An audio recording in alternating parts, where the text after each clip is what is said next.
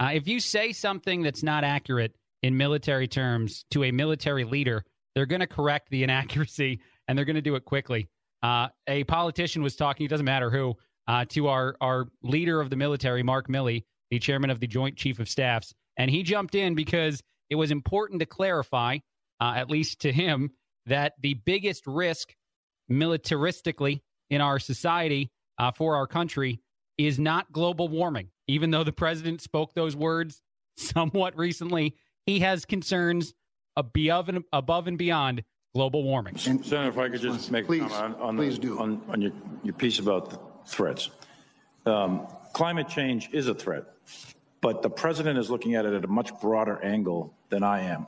I'm looking at it from a strictly military standpoint. And from a strictly military standpoint, I'm putting China Russia up there. That is not, however, in conflict with the acknowledgement that climate change or infrastructure or education systems, national security has a broad angle to it. Uh, I'm looking at it from a strictly military standpoint. that was a very nice way of saying uh, it's not my only concern is uh, whether or not it's getting a little bit hotter